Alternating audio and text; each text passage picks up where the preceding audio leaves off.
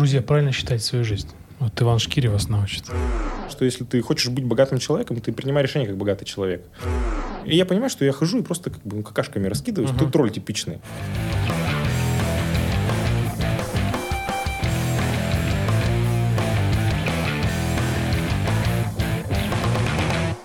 Привет, друзья, это «Зачем я это делал?» видеоверсия. И у нас в гостях Иван Шкиря, основатель сервиса «Калибри».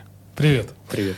А, спасибо тебе, что ты пришел. Это очень круто. Я знаю про твой сервис очень давно. И здорово, что такие герои нас посещают. Спасибо, что позвали. А, я хочу поговорить, как создать проекты без ущерба семье. Вот одна из твоих таких тем. Мы сегодня будем говорить про проекты, про тебя, про твой путь. И Скажи, пожалуйста, а реально ли вообще, а, понятно, что это закрытый вопрос, но запустить а, на свои деньги проект? Ведь это же, ну, понятно, что на свои деньги это, типа там, у кого, у кого сколько в кармане, да, но сколько нужно денег, чтобы запустить IT-проект? Вот, например, давай на примере Калибри мы поговорим. Сколько нужно денег? Да. Черт его знает. Ну, тут зависит от э, степени задротства. И ну и момента, когда ты запускаешь, как, какой проект, на какой рынок. Uh-huh. Да, я расскажу, как Калибри запускался и какие-то другие проекты, которые за эти 10 лет э, мы стартовали.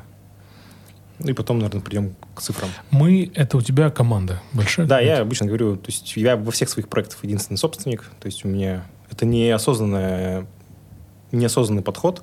Например, если мы говорим не про IT, у меня был проект, мы запускали коворкинги в Екатеринбурге, достаточно успешный, просто вышел из этого бизнеса, там мы делали с партнером этот проект.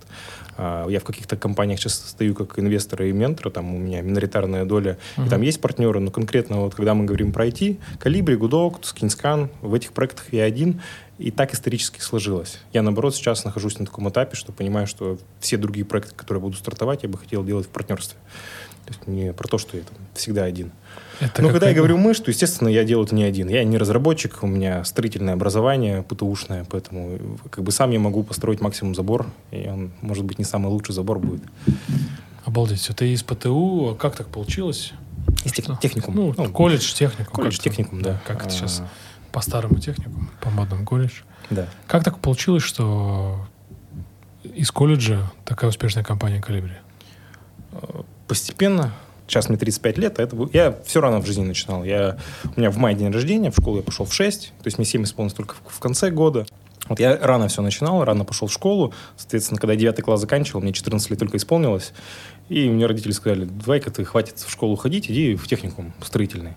А я, ну, в 9 лет был максимально неосознанно, не думал, чем я хочу заниматься. Знаешь, кто-то в детстве мечтает стать космонавтом, кем-то еще. У меня единственная вспышка из, из э, юности, из детства есть – когда я первый раз порнофильм посмотрел. Я такой, 9 лет? Это мое, вот это мое. Я хочу стать взрослым. А, я думал, ты хочешь стать актером. Я, я понял, что я хочу стать взрослым. Uh-huh. Я понял, что там что-то очень интересное происходит. И я часто эту историю рассказывал, как такую байку. Но лет, ну, сколько-то лет назад, когда я стал рефлексировать и думать, я понял, что это было, на самом деле, достаточно осознанное желание. А рефлексировать на порно? А, нет, рефлексировать на вот это стать взрослым. Ага. Что стать взрослым для меня это означало, что я хочу а, свобода. Потому что я очень хорошо учился в школе, я был такой одновременно и раззвездяем. То есть я что-то там хулиганил, все плохо, но при этом мне очень легко давалась учеба. То есть мне повезло не потому, что я усердный или что-то хорошо, ну, меня чуть-чуть больше там распределили в голову умение как-то вот э, схему собрать. Это природа? Я думаю, что да. Я думаю, что э, там меня никуда не отправляли, ничего нигде там долго не учил, не зубрил. Просто ну, вот, мне чуть проще давалась учеба, чем угу. многим другим. Э, но при этом в школе мне не нравилось. То есть у меня не было проблем ни со сверстниками, ни с преподавателями, ни с кем. Но я все время задавался вопросом, типа, а зачем это вообще все? Ну, типа, меня что-то отправили, я же это не выбирал. Зачем я это делаю? Да, да, и скорее всего, зачем я это делаю? Да, и меня все время этот вопрос терзал, и я думаю, что вот эта вот история когда я посмотрел порно, что это чуваки, вот, я, вот видно, что они занимаются этим с любовью. Раз... им, лысо, а, да? Да, им прям, вот, они вот хотят это делать, а не как я в школе. Я думал, хочу, хочу так же. И вот этот э, пассаж, что хочу стать взрослым, я думал, был про то, что хочу свободы. Вот. И так Прикольно, меня, в общем-то, это сюда все и притащило. И я закончил 9 классов. Родители сказали, так и у меня у отца была такая история, он закончил 8 классов тогда, потом техникум строительный, потом военное строительное училище. Ну, вот, я, говорит, я прошел, и тебе нормально. И я, долго не думая, пошел в техникум строительный, поступил. Угу. И, наверное, в курсе на втором я понял, куда я попал, да, потому что действительно в нашей группе, ну, это были дети рабочих, э, для кого там техникум была единственная возможность получить какую-то специальность. Пробиться, да, И, куда-то? ИТРовскую. Ну, не пробиться, просто хотя бы быть бригадиром. И, а я понимаю, что, ну, во-первых, мне легко учиться, во-вторых, я, родители могли бы позволить мне и в, там, платное высшее образование получить, я мог и бесплатно поступить. И вот второй, третий курс я понимаю, что я попал, потому что, ну, третий, четвертый курс в техникуме такие же, как третий, четвертый, пятый курс в университете. То есть ты уже мало учишься, ты много что-то гуляешь, делаешь всякую ерунду, пробуешь жизнь на вкус, на цвет, там, на аромат, на дым. И я понимаю, что я уже учиться не готов на очке, а как раз тогда ввели ЕГЭ. И я понимаю, что... И когда я поступал в техникум, у нас была программа в Екатеринбурге, что ты после четвертого курса техникума можешь поступить на третий курс, перевестись э, ну, на стройфак. Ее закрыли в тот момент. И я понимаю, что единственный вариант э, получить вышку, мне нужно будет идти на первый курс, сдавать ЕГЭ, математика, там какие-то вот эти вот, которую я не знаю, 10-11 класса. Но я понял, что надо идти работать. Вот, и, соответственно, я закончил, пошел работать. Я нашел, конечно, вариант, как получить высшее образование. Я на- какой-то там супер глубоко заочной форме дистанционного образования куда-то ездил, что-то сдавал по высшему образованию кадровичка, управление персоналом. Кадрович. Кстати, очень да, классное название, сейчас пригождается иногда. Вот, и... А как бы Кадровичка. четыре года, пока я учился в техникуме, я каждое лето там по четыре месяца работал на стройке. Ну, потому что я думал, что я буду этим заниматься. То есть у меня, если трудовую посмотреть, я плотник четвертого разряда, столер, потом, значит, э, каменщик, разнорабочий. Мгм. И пока я четыре года вот этим всем занимался, понял, что я этим заниматься не хочу. Именно в силу менталитета людей, которые работают на стройке, в большинстве своем, я понимаю, что не хочу ими не руководить, не управлять, вообще вот просто пересекаться не хочу, потому что, ну, это очень такое грустное мировоззрение, очень ограниченное, очень какое-то озлобленное, э, бесперспективное. Я понял, что нет, я туда не пойду никак вообще, ни в каком варианте. И просто на- начал искать коммерческую работу. Я устроился в системного интегратора. Мне повезло. Системный интегратор – это компании, которые вот в банках, заводах строят соды, центр обработки данных. Раньше они продавали там Microsoft, SAP, Oracle, ставили большие сервера, миллионы долларов, такие сделки. Ну и я там года два поработал. Корус АКС называлась компания. Сейчас, их потом Ланит купил. Ну, Ланит там до сих Ну, пор Ланит мы существует. все знаем. да. Вот. Ну, это был такой старт. Я вообще понял, что такое деньги. Я нормально там зарабатывал, при том, что там Кем еще- ты был там? Я был менеджер по продажам. То есть менеджер и да, там, исполняющий обязанности там, руководителя менеджера по продажам, потому что руководитель ушла в декрет. Я исполнял обязанности. Это связано спорно? Нет? Нет, никак, нет. Есть Это никак. был, на- у меня был потрясающий руководитель э, Ольга Анатольевна. Я прям, это был лучший, наверное, директор по продажам, кого я вообще в жизни встречал. Сейчас А. бы ее найти и на работу Она у тебя работает? Нет. Я не А знаю, не давай, знаю. может быть, мы ее пригласим, может, она смотрит, она следит, может быть, за тобой. Я не знаю, мне кажется, нет. Я пытался найти некоторых людей из прошлого, но что-то никого не нашел. Все потерялись. Даже в одноклассниках нет. Ай, я об этом не думал. Ну, то есть ты бы взял бы, да? Да, конечно. Причем э, это как раз пример человека, кто умеет идеально вот, там, продавать отношения, управлять ими. Как ее звали? Ольга Анатольевна Каминская. Ольга Анатольевна Каминская. Найдите Ивана. И, может быть, это судьба. Возможно.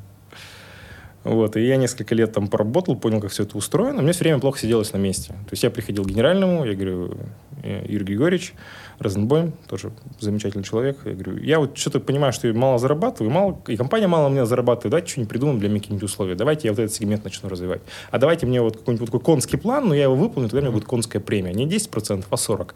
Я вот какие-то такие инициативы все время пихал, приходил, когда-то мы договаривались, когда-то нет. Вот, э, ну и вот работал. Параллельно, наверное, когда мне было лет 20, это я два года там уже работал, я решил, что надо что-то свое делать. Я Быстро. продал свою двенашку. У меня была двенашка купе.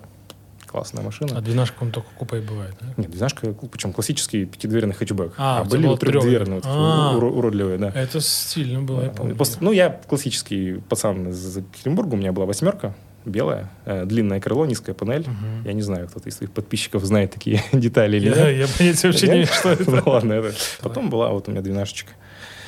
Э, Я ее продал, э, арендовал киоск на станции трансагентства троллейбусной, автобусной. Вот. И у меня было в голове как... Сейчас такой формат везде есть. Там, в Москве, в Екатеринбурге, везде. Но 12 лет назад этого не было. Я себе как представлял. Едет человек вот откуда-нибудь из Супи, из ЖБИ, это районы там, Екатеринбурга, Ага. зимой, у нас очень холодно, там минус 20, выходит замерзший из троллейбуса и видит, э, всегда темно э, зимой, такой желтый приятный свет, теплый.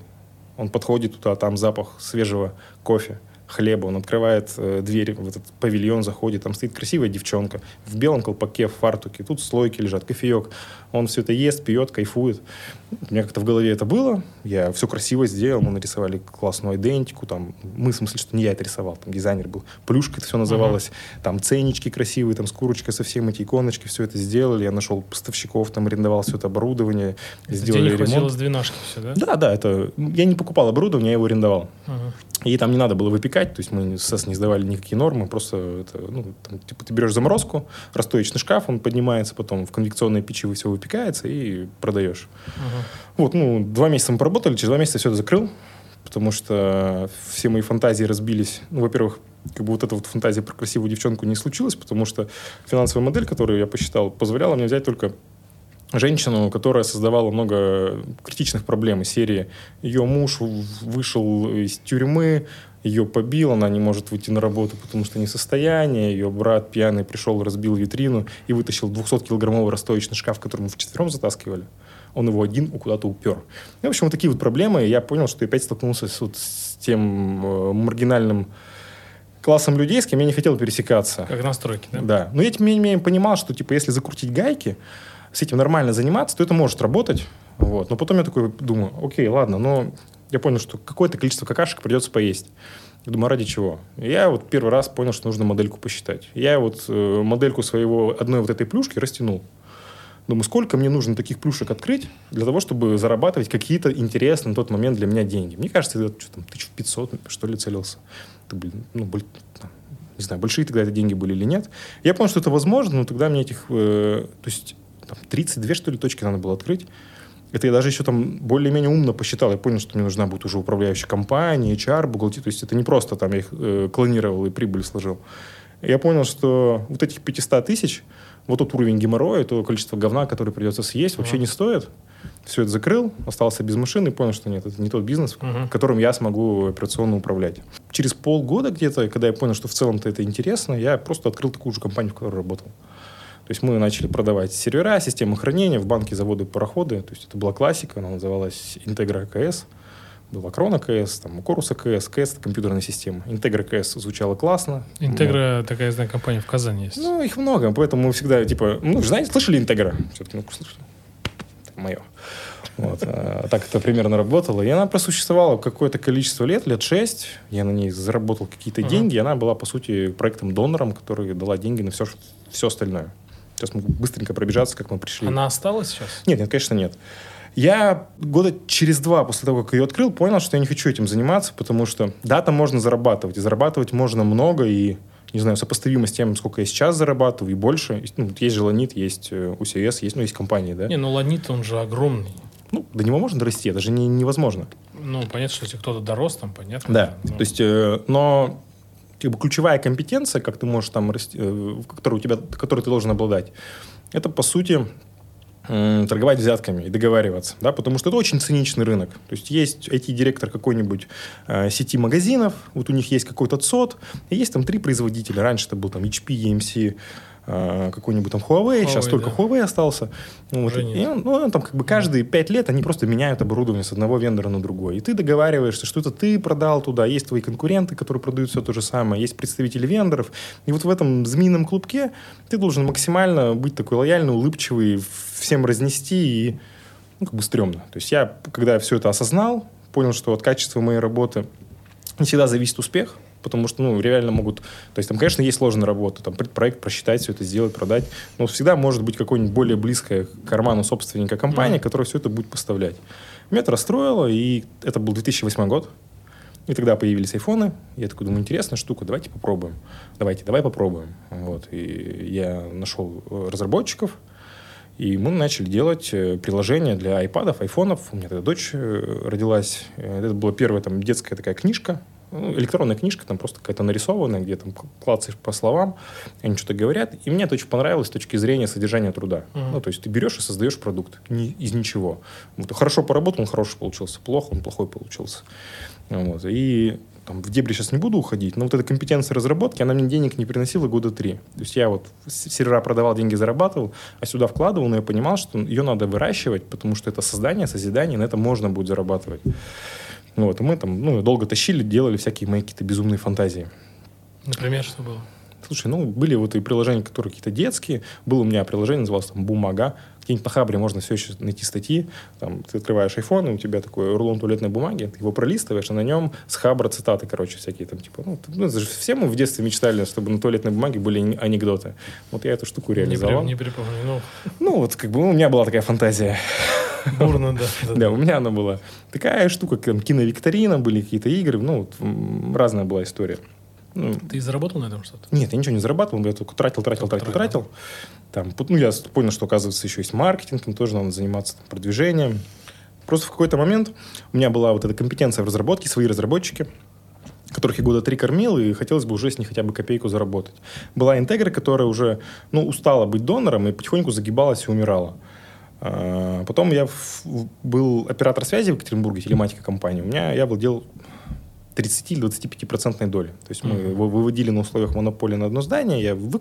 Знаешь, как это, это классно звучит, но по сути это всегда так. Ты идешь, берешь кредит, покупаешь долю компании, помогаешь ее раскачаться, устраиваешься там, там каким-нибудь директором, и с этой зарплаты гасишь тот кредит.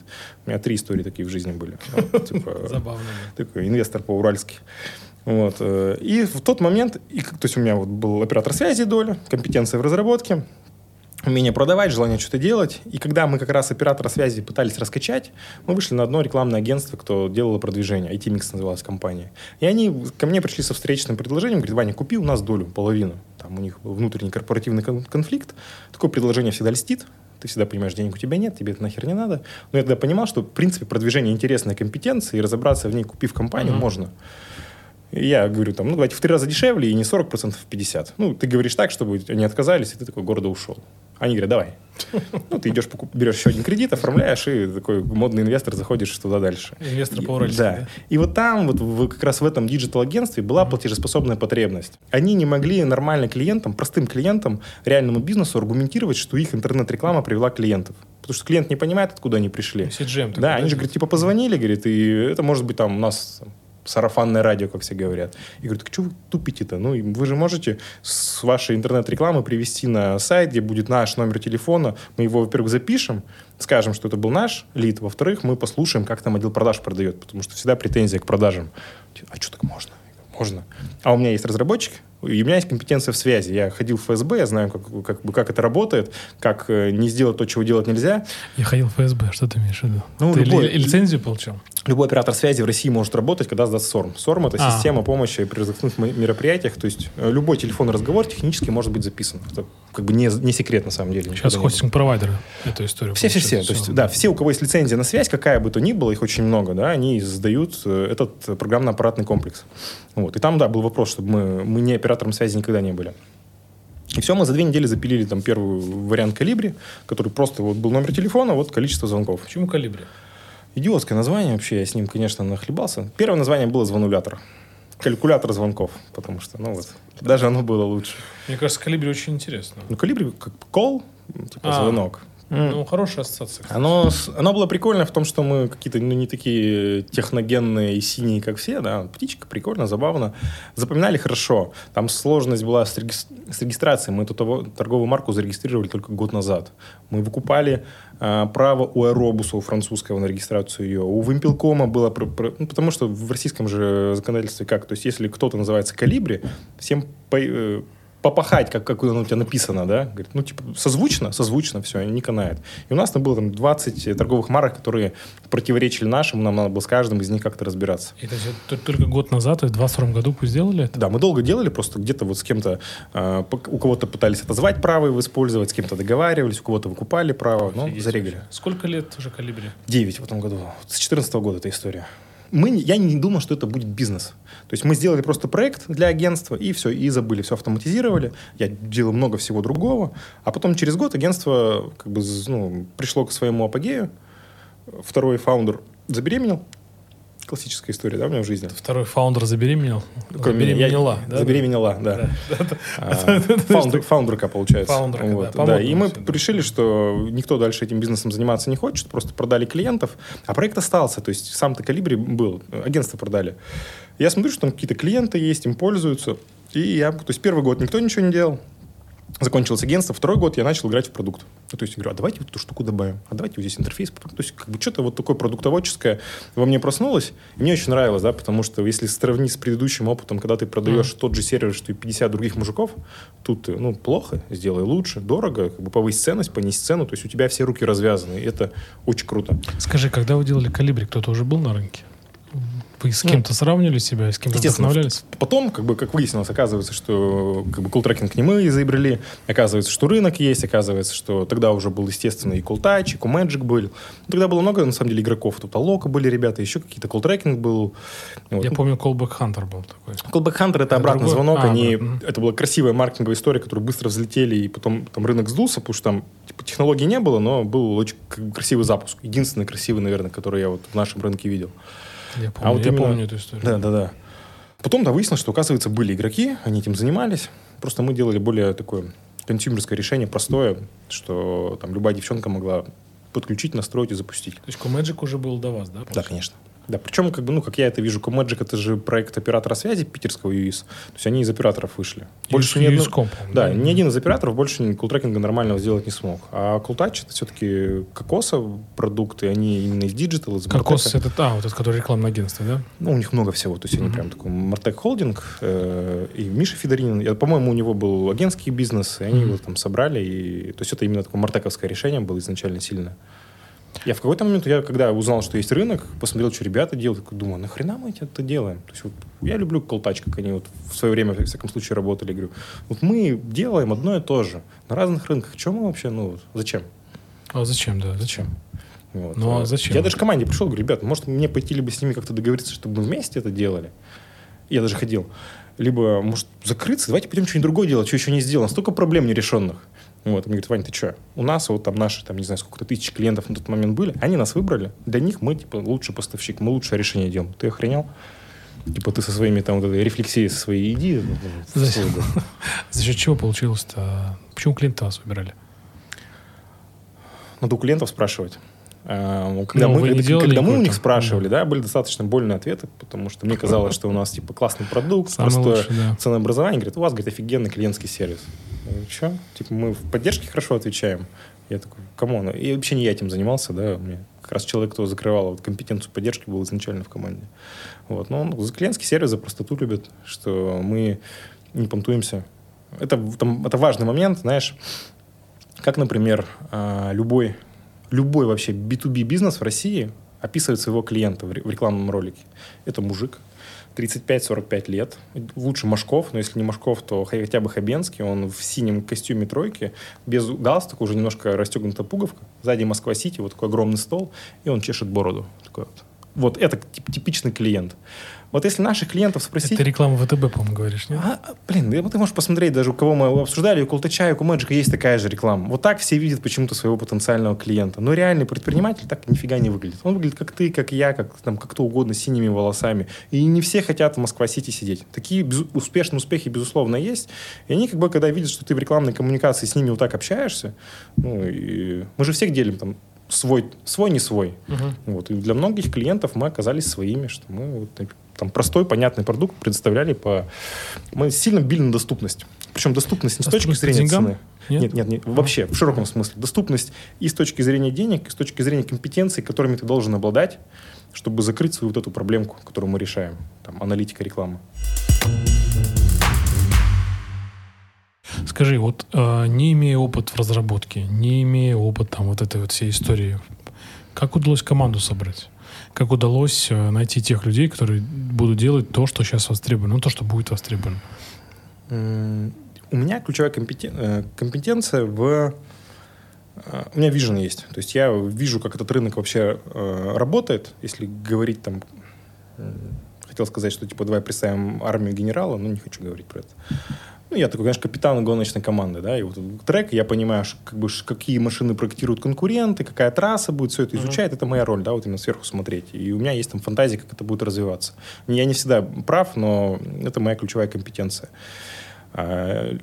Я не сразу понял, что надо людей привлекать. И у нас не было как раз вот этой истории, что мы наняли классных маркетологов, там, классных сейлов. То есть потихонечку, если компетенция продажи, э, разработки у меня была закрыта изначально. У меня вот mm. э, ключевой разработчик, его нанял еще тогда вот делать вот эти вот приложения с туалетной бумагой. Да? Да, э, это была девушка, Мария она была, и мы с ней долго работали. Сейчас вы уже все, не работаете? Слушай, ну она вырастила за себя технического директора, и мы другие проекты с ней вместе делаем, с Калибри она вышла. Uh-huh. Как раз потому, что она поняла, что, говорит, я не хочу масштабироваться как менеджер. То есть мне нравится разработка, не хочу быть управленцем. Там, тех директором в растущей компании не интересно. Прикольно. Классный инсайт, когда человек может честно себе в этом признаться. Это очень что здорово, ты да. не хочешь быть спецом, хочешь быть управленцем, и наоборот. Вот. И мы все компетенции выращивали. Научились делать маркетинг, начали его там масштабировать, делегировать, передавать. Научились делать продажи, там, масштабируем, передаем. Там, как научились... вы учились? Просто на своих ошибках, да? что ли? Ну, вот когда я говорил, типа, первый, первый год ничего не делали, второй год я делал продукт, в третий год я думал, так, надо клиентов новых искать, маркетинг. Я зарегистрировался в Фейсбуке. Я начал что-то там писать, какие-то статейки, писать с людьми, общаться, ездить по конференциям, выступать здесь, здесь, здесь. Вот такой вот ивент-маркетинг. Потом я узнал, что это называется. Да, там потом личный бренд это же называется. Лич, ну, личный бренд, да.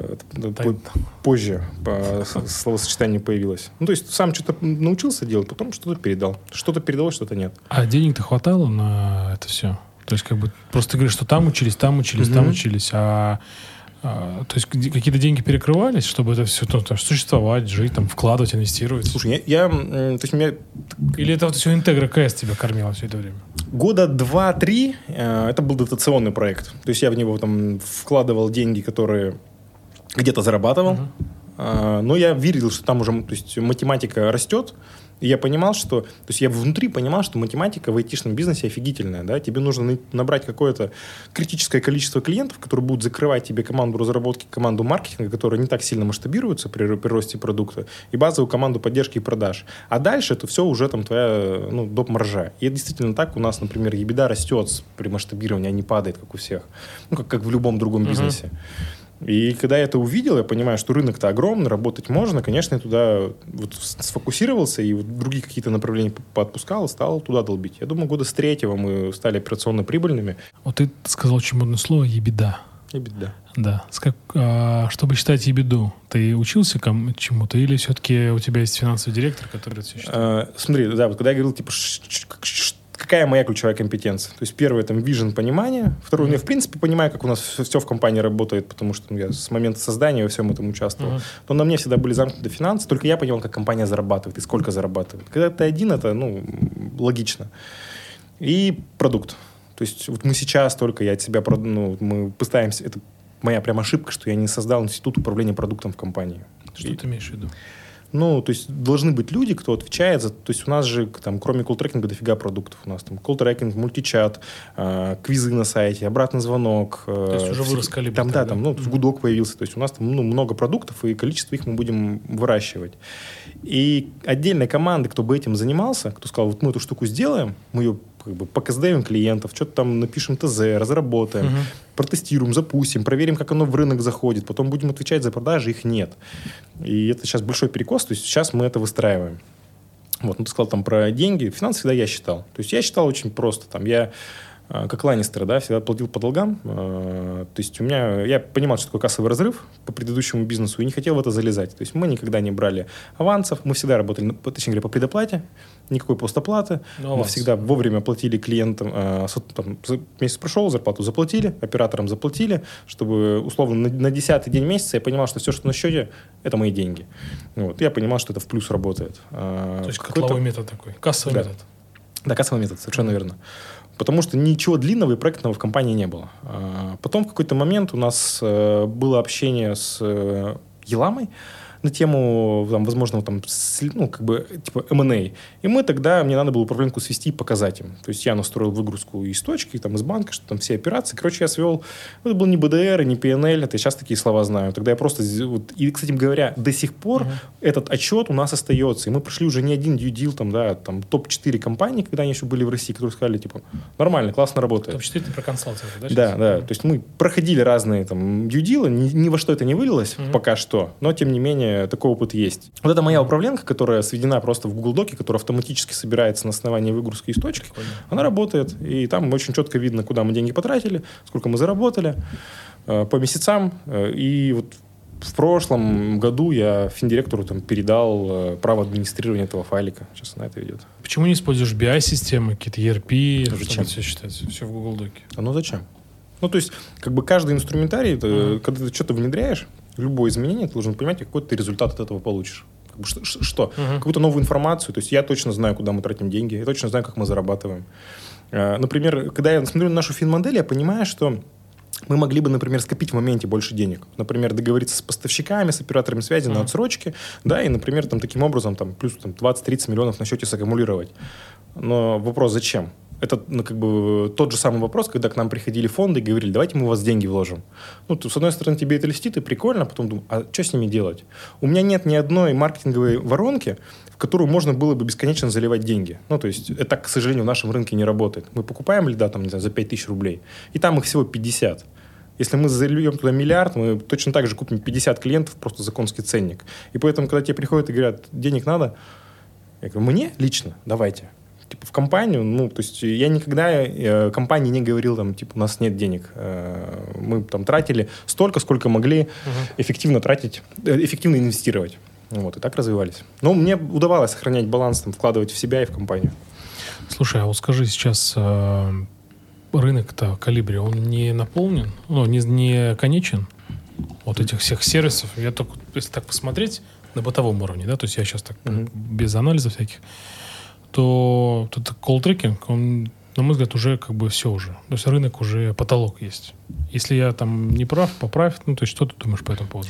А, Первое, да, у меня нет аналитики. А, То есть никто из больших аналитиков, Левада-центр в том числе, не изучал, не смотрел, да, это вот все на ощущениях, это Мгм. вот про мой вижен. Да, Но да. я тебе Мгм. вот своим поделюсь. Есть верхний сегмент рынка, да, где корпорации, большие застройщики, ну, в прошлом автодилеры, импортеры, сейчас, ну, видимо, китайские импортеры. И вот в этом сегменте рынка, enterprise я его называю, утилизация, наверное, процентов 95. То есть у всех крупников какое-то платное решение для аналитики рекламы используется. И там мы слабо представлены в силу того, что я не тусуюсь в московском рынке, Мгм. в силу того, что мы здесь вот э, не ходим. э, сейчас объясню почему.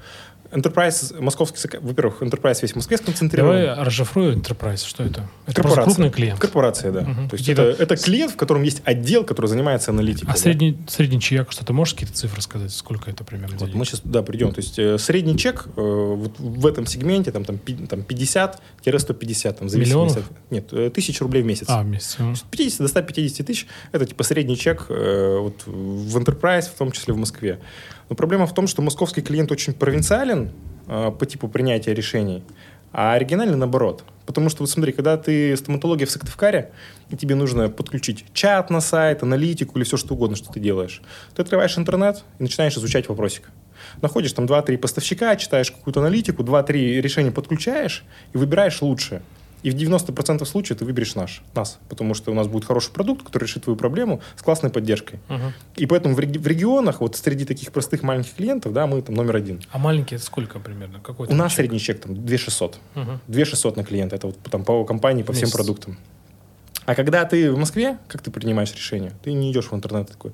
Так, что, с кем мы вчера тусили? А кого мы знаем? А кем, с кем я пользовался на предыдущем месте работы? Это в Enterprise или даже в Enterprise. В Enterprise. Слушай, ну вообще в принципе, да? Ну, да. Тут еще, знаешь, есть проблема рынка нашего, и в принципе, я думаю, это будет полезно, может быть, не все об этом думают, в B2B а, репутация очень важна.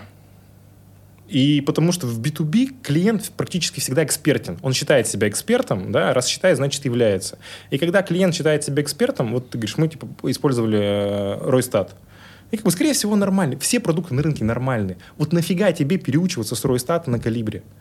Объективная причина какая-то, если я тебе расскажу, что мы тебе принципиально иначе деньги посчитаем, тебе это не нужно, потому что если мы принципиально иначе их посчитаем, окажется, что ты неправильно работал с, предыдущие несколько лет. Никто этого не хочет. Да, и поэтому эксперта переубедить очень сложно. Вот, и как бы в этом есть там определенная проблемка. Вот. А мы говорили про то, есть ли рынок свободный. Да, да. Верхний сегмент закрыт, да, он красный, туда, ну, мы делаем у нас есть план, как туда залезть и просто заявить э, свои права на этот рынок и какой-то кусок от- откусить. Но мне гораздо интереснее вот этот огромный рынок маленьких клиентов. У нас сейчас 8 тысяч клиентов маленьких, э, ну, про- Ну, проектов. платящих, да? Платящих, да. А всего их, ну сколько? Ну, 5 миллионов компаний, которые в России так или иначе работают. Те, кто не на вот, э, маркетплейсах сидят и какие-то услуги оказывают, либо у них офлайн точки в, в городах, их там миллиона полтора. То есть 2600 можно на 5 умножать сразу? Можно, короче, рост может быть глобальный. Проблема, знаешь, в чем? В том, что а, у них не закрыта э, потребность клиента из интернета. Это большая потребность, и мы ее не закрываем. То есть мы сейчас идем туда, чтобы закрыть им очень просто. У них нет денег на маркетолога, даже штатного, нет денег на агентство. Агентство говорит, нам надо хотя бы 1100 в месяц с вас брать свой чек и плюс 1200-300 на трафик. Тогда мы будем работать. А у них всего 50 тысяч рублей в месяц. И вот тут как бы э, победит тот, кто научится им за 50 тысяч рублей в месяц решать вопрос, дайте мне клиентов из интернета. А им нужен лондос, трафик, аналитика, э, там чат-боты, коммуникации, вот там прям все в одном. И вот тут наша как раз ключевая уникальная компетенция в том, что мы с маленькими умеем работать и зарабатывать. То есть мы же на этих 8 тысячах проектов с чеком в 2600 uh-huh. там, и беду в 46% умеем держать ну, по тем цифрам, которые я видел по конкурентам, их сильно меньше с точки зрения процента. Вот, э, и я понимаю, что здесь рынок большой, но сложный. Ну, то есть, как бы просто написать там миллиард сервисов и еще и продавить такую большую идею, когда эти клиенты демотивированы. А это они пускают слухи, что там клиентов в интернете нет, интер... реклама в интернете не работает, ну, потому что вот в их бюджете действительно пока что так. А ты говоришь, лендос делать. Вы что, еще лендос делаете? Или mm-hmm. это дополнительно? Будем, да. Ну, либо сами, либо там привлечем партнеров, либо через M&A. То есть, да, конечно, в, в идеальной картинке приходит клиент очень простой, причем отраслевой. Та же самая стоматология. Мы говорим, вот тебе вот лендос для стоматологии, который нормально будет продавать э, починку зубов. На нем уже есть номер телефона, который uh-huh. все пишет и анализирует. На этом номере телефона отвечает бот, который там с клиентов запишет, все нормально там раскидает. Все это попадает в crm там все метится, там же есть чатик подключен, там Telegram, WhatsApp, все что угодно. Пользуйся. А еще тебе вот две кнопочки, можешь, не знаю, смс-рассылку запустить, либо какой-то очень дешевый канал э, привлечения трафика не через Яндекс. Как бы где ты сам сможешь там в три клика это сделать. Ну, это как Bittrex сделал у себя, Bittrex 24. Э, сайты тоже, по-моему, я, я видел эту историю. Да, это сейчас но... эта тема что, востребована? Что-то все пытаются в своих сервисах делать э, эти сайты. Это сейчас рынок, что ли, в этом есть? Может быть, да. 5 миллионов это так очень э, большой объем. Так что в интерпрайзе? То есть ты, я тут просто говорю, что м, все в Москве, вот с кем я тусил, я просто на себя перекладываю. Я живу в Москве и думаю, а как я выбираю? И все-таки вот иду в интернет. Видимо, я регионал. Почему ты остаешься в России? Тем более живешь в Екатеринбурге. Почему ты не переехал? Почему? Два вопроса. Первый. Почему ты остался в России? И второй, почему ты не переехал в Москву, а живешь в Екатеринбурге? Давай. Отличный вопрос. Ну, такие прям. Здесь только такие, извините. А, я, э, вот как раз до Калибри мне казалось, что Екатеринбург это, ну, как бы обычный провинциальный город, коих много в России. Тут есть Москва, Питер, может быть, Казань. А, ну, остальные все одинаковые. Потом я поездил по стране, и я таким локальным патриотизмом преисполнился. Думаю, блин, Икат офигенный город. Икат офигенный город. А, вот, э, понимаешь, как бы, когда из условного Нижнего Новгорода, даже Новосиба, там, Красноярска, для, у людей в голове есть, что эволюция там, новосибирца или красноярца в том, чтобы переехать в Москву. Или куда-нибудь там, да, еще переехать. А из Екатеринбурга переезжают слабаки в Москву. То есть, типа, что ты в Москву уехал? Типа, ты не смог в этом как бы городе реализоваться и пошел там с этими всеми красноярцами тусоваться? Типа, come on. А, почему так происходит? Да, любопытно. А, то есть, Екатеринбург жильцы очень любят, потому что, во-первых, э, у нас есть для комфортной жизни все, кроме природы и экологии. То есть у нас есть хорошие гольф-поля. У нас ты можешь на трамвае доехать до горнолыжного склона и на борде покататься. Ты можешь на трамвае доехать до яхт-клуба и, на, и под парусом пройтись. У нас есть там офигенный город, где ты можешь там полазить, походить, побегать, по трейл пробежать. А, отличная рестор... гастрономия, шикарная. То есть есть классные рестики. Кто... В принципе, рестораны в России лучшие рестораны в мире. Да? Я думаю, никто спорить с этим не будет. Гастрономическое удовольствие у нас любят все получать. Люди потрясающие. При этом это очень компактный город. Понятно, что вот люди, кто мало выезжают, считают, что в Екатеринбурге пробки и ужас. Но в Екатеринбурге офигенно жить э, пешим. Потому что ты живешь в центре, ты... я машину беру только по выходным, когда на дачу уезжаю. То есть ты пешочком пришел на работу. Ну, все красивенько, хорошо. Офис команда у тебя вся в Якате, да? Да, да мы, мы офисная компания. Мы даже не уходили, когда пандемия была, мы ну, на удаленку не переходили. Uh-huh. Мы сейчас переходим к гибридному формату работы. То есть мы сейчас э, ну, нанимаем людей извне, но офис — это сердце компании. Это, ну, я, в принципе, люблю офисы и ну, пространство люблю в широком смысле. Вот, и поэтому в городе очень комфортно жить. Ты приходишь, ты, с одной стороны, всех знаешь, с другой стороны, ты не чувствуешь, что, ты, что у тебя чего-то не хватает. Да? То есть там есть культура, есть прикольное развлечение, есть спортивный досуг.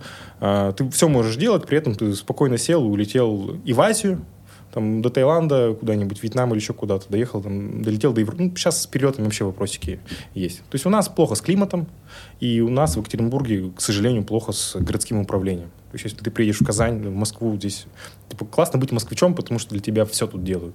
Мы там живем вопреки. Но у нас классный бизнес, тут много классных компаний из Екатеринбурга, которые не хотят уезжать, и большие, типа там, э, я не знаю, РМК, УГМК, и айтишные, типа СКБ Контура. Но, Контур вообще, конечно, красавчики. Вот, да. Но как бы, людей, кто хочет убежать из Екатеринбурга, их мало. Поэтому про Москву очень там важный поинт. В какой-то момент, года четыре назад, я понял, что э, для того, чтобы компания начала расти э, сильнее, нам надо переезжать в Москву и начинать здесь продажи. А я все-таки как-то вот, маскот компании, да, там, э, ее ну, идейный вдохновитель. Если я перееду, тогда мы здесь начнем что-то делать. И у меня был сложный разговор с собой. Я понимаю, что я просто представил, что произойдет, я думаю, окей, я перееду, там, перетащу семью. Uh, у меня компания, например, вырастет не на 40%, как мы там uh, растем год к году, а там в три раза. Я думаю, окей. Мой уровень жизни да, и комфорта не изменится от этого. То есть я буду ездить там на тех же машинах, питаться в тех же местах. Там нет того уровня дохода, который меня заставит как-то вообще сменить образ жизни. То есть у меня он не, в деньги упирается. Ну, а, вот. Угу но при этом уровень моего там, психологического комфорта изменится, потому что я не очень люблю вот это ходить, со всеми там общаться, и как-то я вот люблю вот так вот там тет-а-тет посидеть. Значит, ты интроверт, что ли? Слушай, я кто-то прочитал аналитику, что нет вообще это интроверти, это вот люди выдумали. Да, это, это ну да, но просто это общее какое-то понятие. Я не умею себя продавать а. активно. То есть, если, например, я выйти, бы никогда на, бы не сказал, выйти на конференцию, а. рассказать, и потом, когда ко мне подходит, я такой, все, я вам расскажу, я с вами дружок. А вот когда ты приходишь, тебя никто не знает, мне сложно въехать. Я такой, ну, я сейчас с тобой разговариваю, я бы никогда бы не сказал, что я, наоборот, отметил, что ты хорошо продаешь и ну, хорошо разговариваешь. То есть я как бы Спасибо. Ну, не, я... не сказал бы, что у тебя может, может, может быть, прогрессирую. Ну, может быть, э, ну, здесь проще, мы вдвоем, да? Вот. И я тогда принял решение в Москву не переезжать. Хотя я люблю Москву. То есть, например, не очень люблю Питер. Москва, мне кажется, ну, типа классный город, если ты здесь можешь как раз позволить жить себе, как в Екатеринбурге. То есть ты найдешь себе твой район, где сделаешь свой офис. Там, ну, то есть мы же живем в треугольнике все. Это дом, работа, спортзал, дом, работа, детский сад, там, дом, работа, э, любовница. Ну, вот у кого каждый свой треугольник квадрат, мы не видим город весь остальной. Я поэтому тоже думал, что в Екатеринбурге пробок угу. нет, пока не выехал из этого треугольника. Я помню пробки. Я когда был в Екатеринбурге в феврале, вот, я первое, что сделал, попал в пробку. Ну, нормально, классика. Вот. А я вот, как бы думал, что их нет, потому что на машине просто не ездил. Поэтому мне нет никакого смысла сюда переезжать. То есть для меня этот переезд был бы вполне комфортный, но смысла нет. И даже сейчас не будешь переезжать? То есть все-таки вы решили не открываться в Москве? Ну, просто не моим переездом. Понятно. Други, другими способами. Почему, например, я не переехал сейчас, сейчас из России? Почему я не... Э, перееду ли я когда-нибудь? Да, перееду. У меня там по золотой визе Португалии там готовится гражданство второе. Uh-huh. Это нормальная легальная схема, которая еще 4 года назад была запущена. Чтобы, в принципе, там, вот, быть гражданином мира и мочь пере- перемещаться свободно, не будучи беженцем. Uh-huh. Но мне, во-первых, не близка идея убегать. Очень, то есть... Э, может быть, это уральский менталитет, может быть, мой... Я все делаю как, э, знаешь, основательно. У меня, например, дача вот из вот таких вот бревен построена.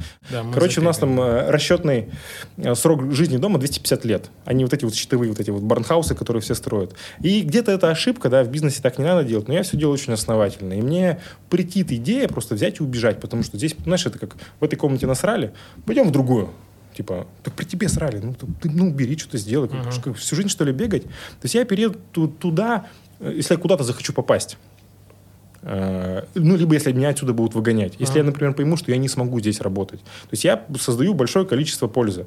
Для своей команды, для своих клиентов. Они этим пользуются, они этим живут. Это важная вещь. Почему я должен это бросать? При том, что ну, для меня это важные вещи. А где-то в другом месте я такую пользу сейчас не смогу создавать.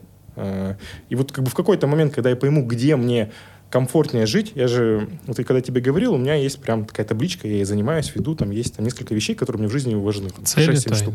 Ну, вот э, такие фреймворки, да, mm-hmm. то есть это э, ментальное, физическое состояние, эмоциональная социализация, люди, возможность э, работы и там, самоактуализации, э, там, какой-то эстетические мои потребности. Mm-hmm. И вот работать среди них, там, это небольшая вещь, да, и страна, или там город, в котором живу, тоже небольшая. Их много. Я понимаю, что если я сейчас куда-то поеду, я профукаю большую часть из них. Для Мгм. чего? Ну, то есть, э, и там, ну, как бы не капитализирую многие вещи, которые я делал. То есть в тот момент, когда я найду место, где мне хочется быть, а я хочу, конечно, место, где будет лучше климат, чем у нас, лучше экология, чем у нас. Я хочу на машине там доезжать и до моря, и в горы, в нормальные горы, а не в уральские. Вот. э, Ну, то есть, как бы есть, как конечно, же требования. Уральские горы, вот это знаменитые. Но пока, да, слушай, это, ну, как в Екатеринбурге ты был, где там эти горы? То есть до них надо ехать-ехать. Ну да, да. А, будет момент, возможно. А что это за страна, на твой взгляд? Какая это может быть страна, куда ты переедешь? Понятно, что уже с морем, либо с океаном, да? Я не люблю... Слушай, мне нравится быть на море, но меня вот этот открытый простор вообще не возбуждает. Мгм. То есть для меня идеальное место это какая-нибудь там Гарда, Кома, это вот это, а, озера, озера в горах. То есть идеальное место, что это озерцо, Это Швейцария За- какая-нибудь? возможно, Швейцария, возможно, Италия. Ну, то есть вот, вот Альпы огромные, да. И я Мгм. как-то... Я не был в Канаде, да, и не знаю, как там это выглядит, звучит хорошо. А, то есть это какая-то вот э, такая история где-то в предгорьях Альп. Сейчас мы еще про твой бизнес поговорим. Есть ли экспансия за рубеж? Сейчас очень модно а, в, Ду- в Дубаях быть там, и так далее, и так далее. Есть ли экспансия за рубеж? Нет. Ну, то есть у нас было казахское юрлицо, оно до сих пор есть. Э, но оно даже операционно неприбыльно. Почему не идете за рубеж? Э, ну, ряд причин. Первое. Давай. э, мы в России вообще ничего такого классного не сделали, чтобы быть э, гордым собой. Ну ты, ну как бы, не спани голый пеплом разве? Ну калибри хороший продукт. Ну, рынок-то... То есть есть Еще не покрыт? ку- куча предпринимателей, которые вот, э, которым мы могли бы помочь, а мы им не помогаем. Ну время-то не упустишь разве если... Ну, подожди, это, это, Мгм. типа первое, да? то Окей, есть мы, окей. мы здесь. Здесь еще есть место для того, чтобы Мгм. поработать. Второе, ну, я считаю, то есть есть какие-то вещи базовые, да, на основании которых можно бизнес запускать. А, Мы сильно привязаны к рекламной модели рынка. Как устроен, ну, то есть, например, э, если раньше у нас еще как-то Google, Facebook было, сейчас все отвалилось один. Я, у нас же тоже была перспективка, что кому нужна аналитика рекламы, если вся реклама в Яндексе, да? Ну, вот, но не произошло, слава богу. А, Я не представляю, как устроен а, рынок аналитики, э, рынок рекл- э, интернет-рекламы на том рынке, да, то есть, понятно, ты можешь приехать и эту компетенцию получить. Дальше мы сильно, например, если говорим на про колл-трекинг, привязаны к регулятору и к связи. Ну, Дубай же, надо же понимать, что это очень похоже на Россию страна с жесткой диктатурой и авторитарным режимом, да, где, например, весь телеком принадлежит э, семьям шейхов, там, семи шейхов, э, семь эмиратов, и ну, там кидалова такого глобального, там очень много, да, то есть там, ну, Пояс- есть поясни, куча, ты ну, куча- то есть ты можешь э, получить землю, начать инвестиционный проект, там, построить 50 этажей, потом скажешь, это не твое больше. Там, ну, такие истории есть. Короче, у тебя есть регулятор, который полностью управляет тем, что ты делаешь. Мы, не, слава богу, знаешь, не занимаемся тем бизнесом, который бы э, семьи, которые миллиардами долларов э, захотят отжать. Да? Почему, например, я сильно не переживаю, что Яндекс пойдет на наш рынок? Когда ты, как бы, ну, мы все шахтеры, да, но когда у тебя есть шахта с золотой рудой, нафига тебе этот уголь? Да? Вот. И, короче говоря, это регулируемый рынок, где нужно идти договариваться. Да? На условиях рынка там работать сложно.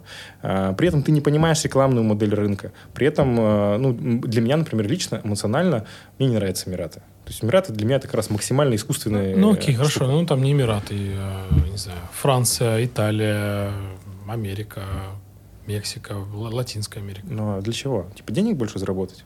Хочу ли я когда-нибудь э, построить федеральную, э, мировую компанию? А, да, мне хочется... То есть у меня есть э, некоторые ступеньки, которые вот я как э, профессионал, как предприниматель прохожу. Я достаточно невысоко забрался, я недавно осознал. А, Могу рассказать, если интересно. Да-да, Вот расскажи. смотри, э, и в принципе, такая, мне кажется, логика применима ко всем. Вот, э, на базовом уровне, когда ты хочешь чем-то заниматься, Мгм. ты, например, разработчик, дизайнер или штукатур, неважно, ты специалист, ты говоришь, я хочу бизнес делать. Ты идешь и начинаешь делать то же самое, но продаешь себя сам. То есть ты, кроме того, что штукатур, еще ну, стал продавцом, там, ну, какие-то вот такие вот вещи, бухгалтером. Потом ты утыкаешься в ограничение твоего времени. Все, 40 часов в неделю, там 50-60, ты больше не можешь. Ну, больше не Да, и в России, конечно. например, это примерно там, 5 миллионов в год ты зарабатываешь. Если хочешь расти, ты поднимаешься на ступеньку выше и нанимаешь там 5 или 10 штукатуров, или дизайнеров, или, или разработчиков. Да? Больше, чем 10 специалистами руководить сложно. Да? И это рост как бы в 10 раз максимум. То есть ты на 10 раз вырос, но тут важно... То есть э, 50 миллионов в год. ну да, 50, например, да, э, ты был специалистом, а ты а стал как бы управленцем специалистов. Я называю его бригадиром. И этот рост сделать очень просто, да, потому что ты знаешь, э, что делают люди под uh-huh. тобой, ты умеешь это делать. И ты уже продавал, потому что ты же ну, дорос до, до этого состояния. Uh-huh. И этот рост очень легко осуществляется. И вот здесь вот, ну, большинство компаний болтается. Если люди не любят это делать, то есть некоторые просто не готовы от, ну, отпустить вот этот э, мастерок, в котором Ой, они работали. Да. А вот следующий этап перехода, он, он самый сложный, ну, на мой взгляд. Потому что когда ты выше поднимаешься, ты руководишь уже не специалистом, специалистами, ты руководишь управленцами. И это как раз это формирование этой команды управленцев, это вот то, чем я сейчас занимаюсь, это моя ключевая зона роста. То есть какие-то вещи я передал, например, в нашем случае это маркетинг, продажи, разработка, а какие-то продукты не передал. Представляешь, у нас вот такая пирамида, я вот, э, у нас там SEO минус один, минус два уровня есть, и я при этом сам же вот здесь вот еще там продуктологом работаю. Я, блядь, ломаю все эти системы. Потому что Ваня прибежал со своими макетами, конечно, мы их идем делать. Какая приоритизация? Вот. Боссу ты не откажешь. Да, и я вот как бы вот, э, моя задача как бы научиться э, кома- команду управленцев делать. Не захватить рынок. Просто когда ты, я это научусь, плюс вижен, плюс понимание, плюс там какое-то умение свои нервы сохранить, да, в фандрайзе собирать деньги, вкладывать, модельки считать, да, я смогу запускать большее количество других проектов. И если какой-то проект будет классно стрелять на, на других, в других локалях, конечно, я буду это делать. Ты очень интересно рассказываешь про как ты работаешь, как делаешь, а вот э, я уже спрашивал вопрос про обучение, но все-таки давай чуть подробнее здесь остановимся. Ты сейчас э, учишься, не учишься, у кого ты учился, что ты читаешь, как ты вообще, как, как предприниматель, как человек, как личность ты развиваешься. Вот по бизнесу, и потом следующий будет. Второй вопрос сразу закидывайте, как, как человек, как личность. Я, я, я хочу верить, что я нахожусь в состоянии перестройки. А, то есть первую какую-то мне 35 лет, да, я по большому счету, знаешь, некоторые... Ты как считаешь, а, сколько лет? 35. А, какую часть жизни ты там прожил? Мне кажется, половину. А мне кажется, это, это очень глупая вот, а, мысль. Ну, Короче, да ладно, без давай с оценками. Да, да, да. Тупая, тупая. Почему? Потому что первые 20 лет жизни нет смысла брать. Мы учимся жить, да, мы, мы вообще там ничего не решаем. То есть жизнь начинается там в 20, у кого-то в 25, когда ты становишься самостоятельным. Mm-hmm. Ты принимаешь решение, что ты делаешь, там, в какие дырки ты суешь свои пальцы, в какие не суешь. Ну, короче, вот mm-hmm. это вот все mm-hmm. ты понимаешь, и ты все равно еще в сумраке. И то есть вот первые там 10, ты прожил 10-15 лет. А мы живем же не в 19 веке. То есть ты эффективным классным юнитом, который рефлексирует, думает и что-то делает, можешь быть до 70. Точно, да? Дальше посмотрим, как будет. Так вот, 70 э, минус 20, 50, 10 лет, да? То есть ты одну пятую жизни прожил. У тебя еще дофига впереди. А у тебя уже, ты уже понимаешь, что ты делаешь. У тебя уже есть где жить, да на чем ездить. Прикинь, как бы, какая классная жизнь впереди. Ну, не половина большая часть, огромная интересная часть жизни, которую ты вот можешь проживать, кайфовать, mm-hmm. она вот там вот. Друзья, правильно считать свою жизнь. Вот Иван Шкири вас научит. Да. Че, значит, начал гнать Про обучение. А про обучение. Ну, есть, да, ты просто вот. такое, у тебя такая, ну, я, я наблюдаю такую, как, э, ну, понимание, что ты делаешь, да, вообще, то есть, как бы, и вот мне интересно, ты сам до этого дошел, или все-таки ты где-то учился, там, не знаю, книги, институты, MBA, там, и так далее, и так далее? Как бы с обучением провал. У меня прям э, был из этого комплекс, что я нормальное высшее образование не получил, а его надо получать. Да, там есть, я вот да. дочери это продаю, Зачем? да. Зачем? Ну, вот как вот с дочкой разговаривать. То есть, первое, ну, ты должен все равно базовый курс там, философии, психологии прослушать. Я потом в какой-то момент просто, когда говорит человек, рефлексирую. Чего ты делаешь?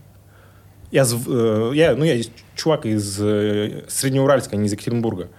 Я начал звонить, э, работать на звонильном рынке, мне говорят, там, кто там звонит? Тя-тя не умел писать. И вот эти вот куча ошибок мне приходилось просто исправлять, да, потому что я где-то их просто профукал. То есть, ну, есть базовые предметы, которые стоит послушать. Во-вторых, ну, почему про высшее образование, для чего это нужно? Э, я могу сейчас получить любое образование, но Uh, универ очный. Это уникальный жизненный опыт, когда ты, будучи уже немножечко взрослым, но еще не несешь ответственность за себя. И ты вот можешь как раз в разные дырочки пасовать, что-то попробовать, посмотреть, там, сориентироваться, и ты как сохранен, у тебя сохраненка была. То есть время для ошибок. Такое. Да, время для ошибок, mm-hmm. посмотреть. Потому что потом как бы, ну, вот беззаботно уже жить получится в следующий раз через 20 лет. Вот у меня, когда дети им 18 исполнится, я смогу снова, снова очку себе позволить. Да? Это и то, как бы, в зависимости от того, там, что там в жизни будет. Но про образование. То есть первое время я что-то мучился, что вот мне там родители отправили в техникум, я не получил нормального образования, ничего не знаю. Потом, когда я понял, что тем не менее как-то в жизни вырулил и что-то интересные вещи делаю, думаю, все, ладно. Как бы повезло, повезло. Я какие-то базовые книжки прочитал. Э, там, из того, что на меня повлияло, это, наверное, Зеланд, трансферфинг реальности. А почему он тебе повлиял, расскажи. Я, может быть, неправильно оттуда какие-то Ага. вещи вы, э, вынес, но и команде про это рассказываю. Может быть, в силу еще там своего детства я учился в специфичной школе. У меня нет в голове а, мы и они. Да? То есть вот у нас, например, такое правительство, а, это, это среднестатистический срез. То есть там вот мы средний, кто там типа недоволен, туда попадем, будем делать точно так же. А, то есть у меня, Система, да? у меня нет, у меня нет в смысле деления на кастовость в голове. Мгм. То есть я всегда смотрел там на любого человека, ну, я так же могу. И плохо, и хорошо. И то есть заработать миллиард возможно, там 2 миллиарда тоже возможно. А, там написать какую-то работу, там пос- построить космический корабль возможно. Ну просто где-то сложнее, где-то тяжелее. Про правительство давай чуть в сторону отойдем. Я знаю, что ты говорил про екатеринбургские компании. А, Известная «Жизнь Март». Мгм. А, У меня уже в программе была компания «Бионова», мы обсуждали «Жизнь Март». 12 сторис. Вот, это то, что я знаю. Это, это, это СКБ Контур, конечно. Вот э, знаю, что вот этот основатель «Жизнь Марта» был депутатом. Ваня Зайченко. Да, да, да. да. Ну, это, слушай, скорее был короткий эпизод, э, И, наверное, пару месяцев. Это мне э, мой товарищ э, Коля, привет тебе, тоже живет в Екатеринбурге, компания Слон Electronics. Вот давай рекламу тебе сделаем, Коль, бесплатную. Э, Вот. А, рассказывал эту историю, что он как бы попал в, эту, попал в этот вот э, ну, депутатом стал и понял, что он там не, не поменяет все, и ушел. Вот ты говоришь, попал туда, вот мы так же будем делать. То есть он не смирился и ушел. То есть я к тому, что это может быть какая-то просто система, ее нельзя одному переломить. Должно быть много таких. Ты людей. прав. Э, Ты прав. Э, Вот смотри, я сейчас и с собой спорить не буду, и с тобой спорить не буду, объединю эти вещи. То есть изначально у меня, в отличие там, от многих э, россиян, к сожалению, ну, к сожалению, для них, там, к счастью, для меня, у меня не было в голове ограничения, что я что-то не могу. То есть я всегда верил, что получится. И у меня никогда не было там страха провала. Думаю, не получится сейчас, получится в следующий раз. Очень спокойно, там, высокая толерантность к ошибкам была. И Поэтому я пробовал, пробовал, пробовал, что-то что получалось. Но при этом ты совершенно прав в том, что, ну да, люди разные, и условно, если ты начинаешь тусоваться с наркоманами, ты начинаешь это пробовать. И вот э, начинаешь общаться с теми людьми, которые, не знаю, там, Founders for Founders или какие-то мировые проекты запускают, и ты тоже хочешь там запускать мировые проекты. То есть люди вокруг, окружение э, влияют на тебя, именно твои шоры раздвигают. У всех у нас есть шоры, какая-то коробочка. Как там у Зеланда говорят, а, материя формирует сознание. В том числе. То есть мне понравилась мысль, да, что если ты хочешь быть богатым человеком, ты принимай решение как богатый человек. Хочешь быть богатым, будь им. Да, а, да, это работает, к сожалению, да. То есть, как Тони Робинсон. Например, вот смотри, у нас э, в компании мы со второго года у нас у всех белые зарплаты. У всех белые зарплаты, у нас есть э, медицинские страховки у сотрудников, у нас охер- охерительный офис, ну там один из лучших офисов, да. Э, Я на это трачу там миллионы в месяц, там, может в- ну, миллионы в месяц, да, там десятки миллионов в год. Для чего? Миллион рублей в месяц аренды стоит. Да, ну, на офис там суммарно сейчас где-то столько улетает. И, а мы можем всех на удаленку отправить. Ну, мне типа плюс миллион. Для чего я это делаю? Да? И это не для людей. Там на HR-бренд это не сильно влияет. И, естественно, мне никто не благодарен сотрудников. То есть любой сотрудник любую социальную плюшку воспринимает как должное на второй день. То есть ты как бы ставишь, не знаю, 50 сортов чая, все такие, о, класс, 50 сортов чая в Инстаграм на второй день. А, бля, с бергамотом закончился, все, что-то компания дохнет, пора это, э, на HeadHunter идти. Нормальное потребительское отношение. Это делается для чего? Потому что как бы, я хочу, как бы, чтобы у меня была крутая компания. В моей голове крутая компания, в том числе сидит в классном офисе, а не в подвале там э, мокром с потолком Армстронг. большой, большой кабинет. У меня, у меня первый раз появился кабинет, вот э, мы в ноябре в новый офис переехали, у меня даже дверь теперь есть. До этого, если у меня шторка была, я зашторил. Что- Ну, Как в, половина, как в душе. половина от этого помещения. Ну, у меня теперь окно даже есть в кабинете. То есть можете рассмотреть. Да. А где у вас... Вы ты возишь экскурсии к себе в компанию? Да. Мы недавно видос сняли там с, экс- с экскурсией по компании. Прикольно. А, а, вернемся к обучению. К книгам, обучению. да, да. Взял и прочитал, и мне, да, понравилась эта идея, что там про ма- Я не помню, что там понравилось. Понравилось. Я считаю, что она на меня как-то повлияла. Понравился, ну, вот логика Адизиса. И в Екатеринбург он приезжал один раз, выступал, я вот к нему как раз вживую ходил, кайфанул. Там Марк Кукушкин, по-моему, да, был организатором? Я не знаю, там у нас. ЦБУ в Екатеринбурге, там местные ребята э, провайдерами были. Но вот эта вот история, что нельзя построить идеального у- управленца, есть четыре шкалы, там и в, пси- в, э, PAEI. да, там... Па- э, Или ПАИ. типа П- П- ПА. ПАИ. Ай, да. ПАИ. Витамин А здесь. Работяга, админ, предприниматель, интегратор, да, и полезная вещь, которая мне Согласен, нравится, да. да, я ее использую. Как тебе Адидис вообще, когда ты был у него на этом, на курсе? Классный дед. Ну, это не курс был, он просто выступил там, два Ну, часа со, семинар, со- да. со сцены, что-то там говорил на доступном для меня английском. Он Мне потрясный вообще, реально. Очень люблю водительство. Вот это его формула доверия, уважения. Только с этим можно работать. Причем и в компании, и в семье. Ну, вот из какого-то контента, который я потребляю, это э, видеоинтервью. Как, какого ты смотришь? Интересно. Осетинскую смотрю. Мне Кого смотришь? Осетинскую. Русский А, народ. Лиза Остинская. Да. Я смотрел, смотрел э, ее сюжеты, но до того, как она стала иноагентом. Потому что мне, каз- мне на мой взгляд, до иноагентства было, было интересно. Да, безусловно. Ну, потому что там было про то, как русские что-то делают где-то, а сейчас... Но там есть пара классных и Мгм. современных. Потом, из, например, из контента, из подкастов, да, когда я первый раз про подкасты услышал, э, ну, наверное, кто-то помнит, раньше был еще, кроме Стилавина, Бачинский на радио «Максимум». А потом, э, Ну, когда, уже, погиб, к когда уже да. Бачинского уже не стало, Стилавин э, стали делать Бриндятина шоу. По-моему, уже на «Эхо Москвы». И они рассказывали... На маяке, по-моему, нет? на маяке, да. Э, На, на маяке. Стали делать, э, просто рассказывали истории брендов. Я вот такой контент и читал, и слушал, он очень прикольный. То есть это простой сторителлинг о том, как что-то классное запускали, делали, там, превозмогали. Э, Не знаю, насколько это можно считать чем-то образовательным, но вот как-то так. Я недавно посмотрел, э, на Ютубе есть истории брендов. Мгм. Я недавно посмотрел э, историю бренда Louis Vuitton. Там, конечно, вообще иногда удивляешься, как из ничего люди там в 14 лет он где-то оказался в Париже, жил там где-то на улице, а потом создал такую компанию. Да. А какие-то еще смотришь, кро- из видеоинтервью? Вот я просто тоже смотрю достаточно много, ну, в силу профессии, так скажу. Что еще ты смотришь? Ну, интервью это Шихман.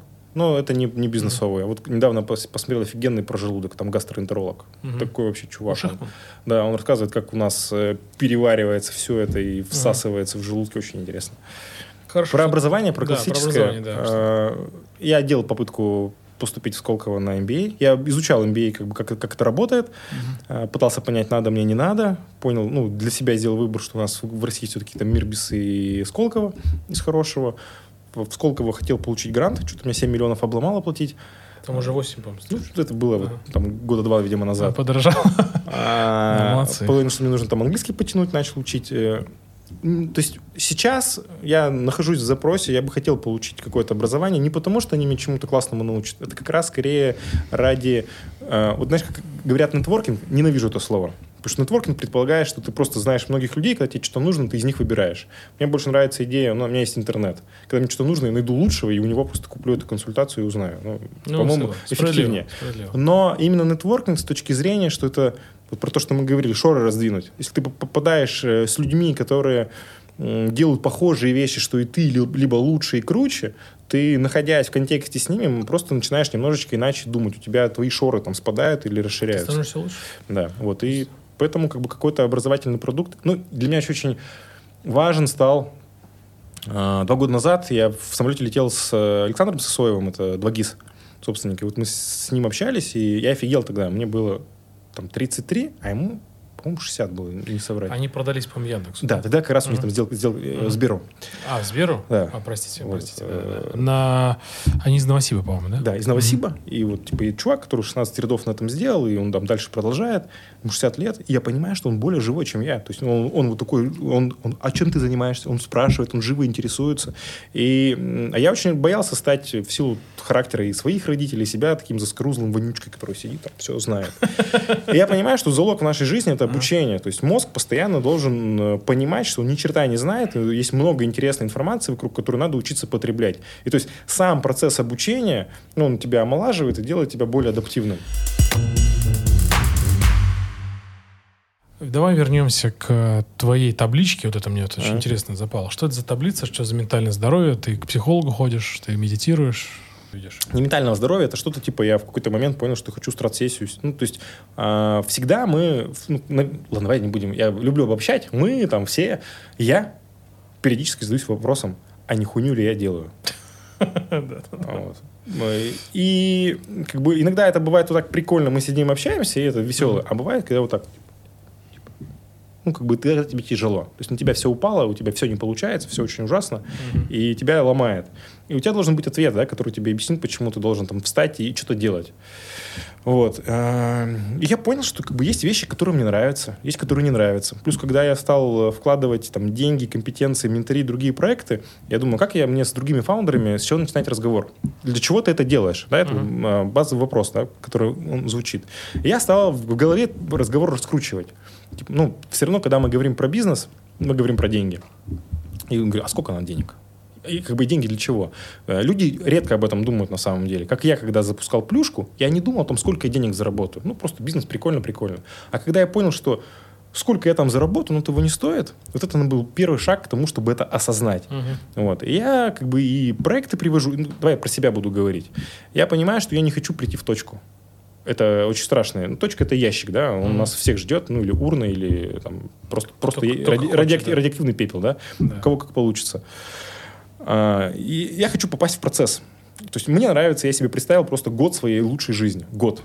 А, как я выгляжу, где я живу, как я путешествую, на чем я путешествую, люди, с кем я общаюсь, что я делаю, uh-huh. что я создаю, а, что я ем, да, как бы как я разговариваю, там, на каких языках. Короче, если прям сильно помечтать все это описать, это очень понятная история, и из нее ты можешь ее декомпозировать на себя, да, то есть, э, и тут, например, как бы все очень начинают ломаться. Вот деньги там, они имеют значение, но это там 10% всего. Там, например, еще все ну, обычно какие-то загорелые, подтянутые, стоят на серфе, да, а не больные с капельницей или там с мочеприемником где-то лежат там на диване с инфарктом. Вот. Либо там люди говорят, что там еще люди какие-то рядом, там дети, внуки, а они ушли, например, там от семьи именно в работу. Вот. А когда ты это все опишешь, ты поймешь, что есть вот важные вещи. Они у всех разные. У меня, например, там, над чем я работаю, это не в порядке важности, они все важны. Да? Это мое там, типа, здоровье.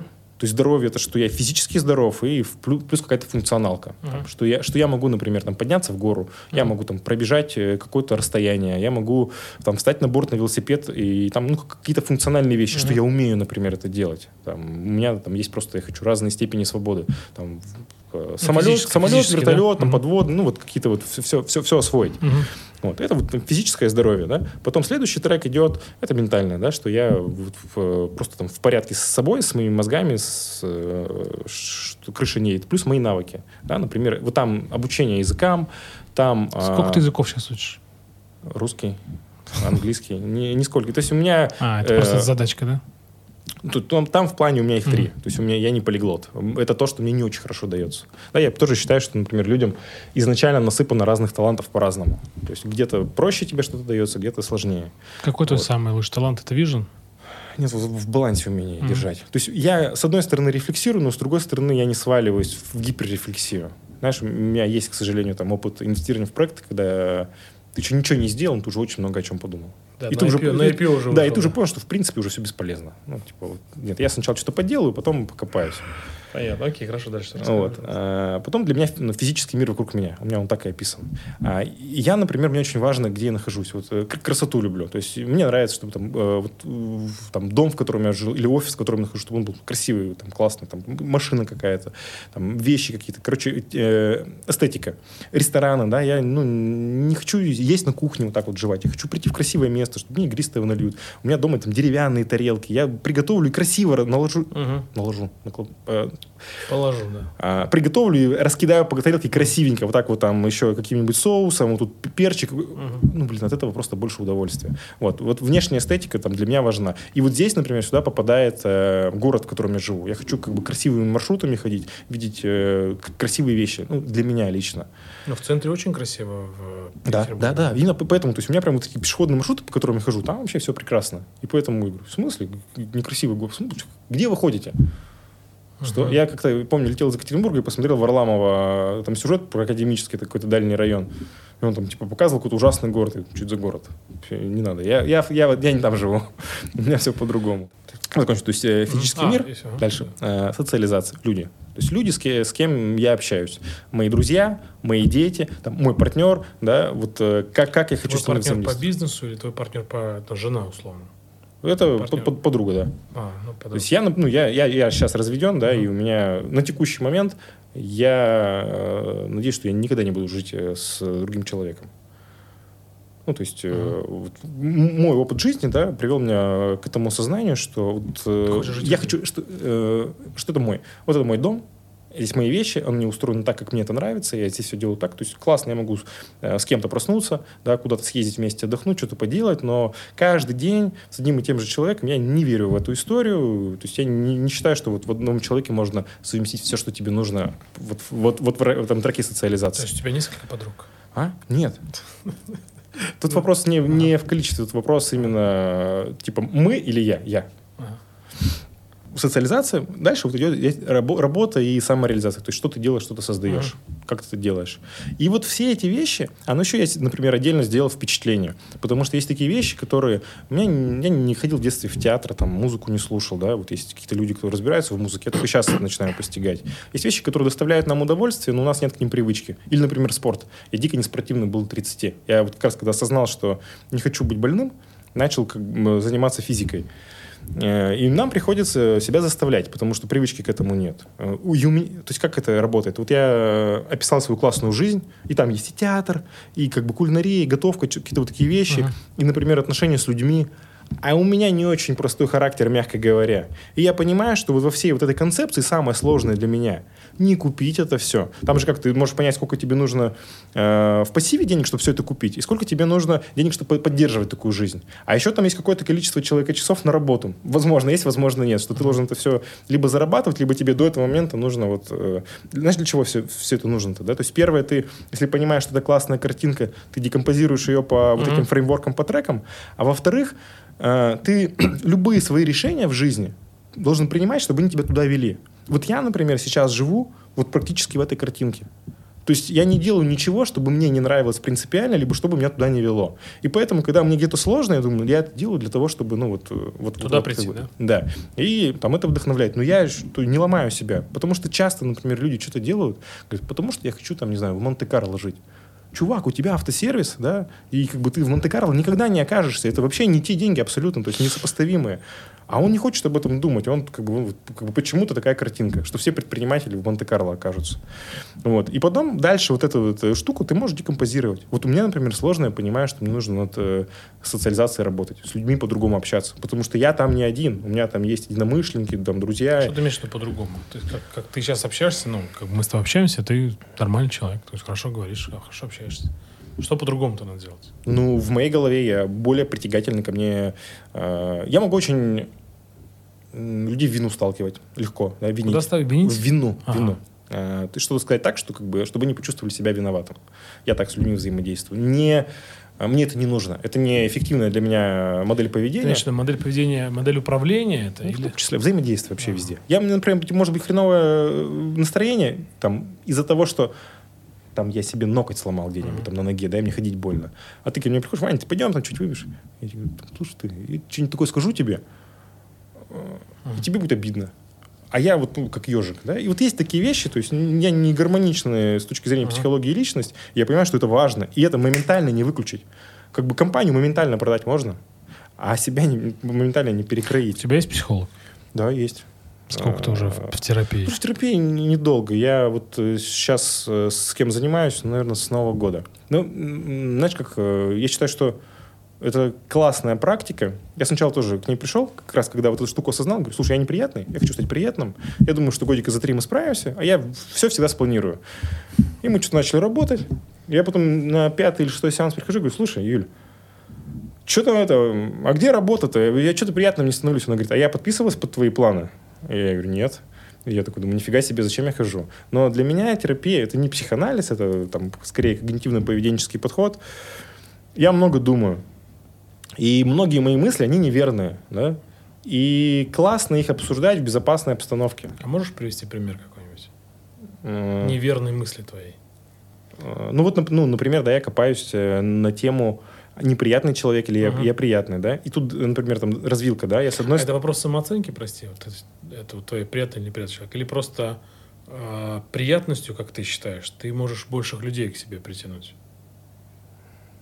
Ну, смотри, я там потом Давай. в, в анализе пришел к, к тому, я понял, откуда я это вытащил, да, это из модели поведения моего отца, а он у меня военный был, и для него вот такой жесткий управленческий стиль – это эффективная модель управления, когда ты руководишь строителями, либо с солдафонами. Мгм.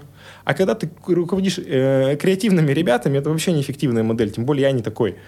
И я понимаю, что я как бы что-то взял, но для меня это не функционально и, там, и неэффективно. Отпустить сложно, да, то есть я понял э, проблему, но избавиться от нее вот так вот не получается.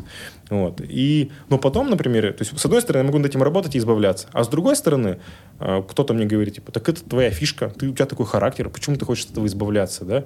И если я начну, например, с людьми вот так вот взаимодействовать, то я хочу э, быть милым котиком, то ежиком, они скажут, чувака, биполярка, типа, блин, сколько можно?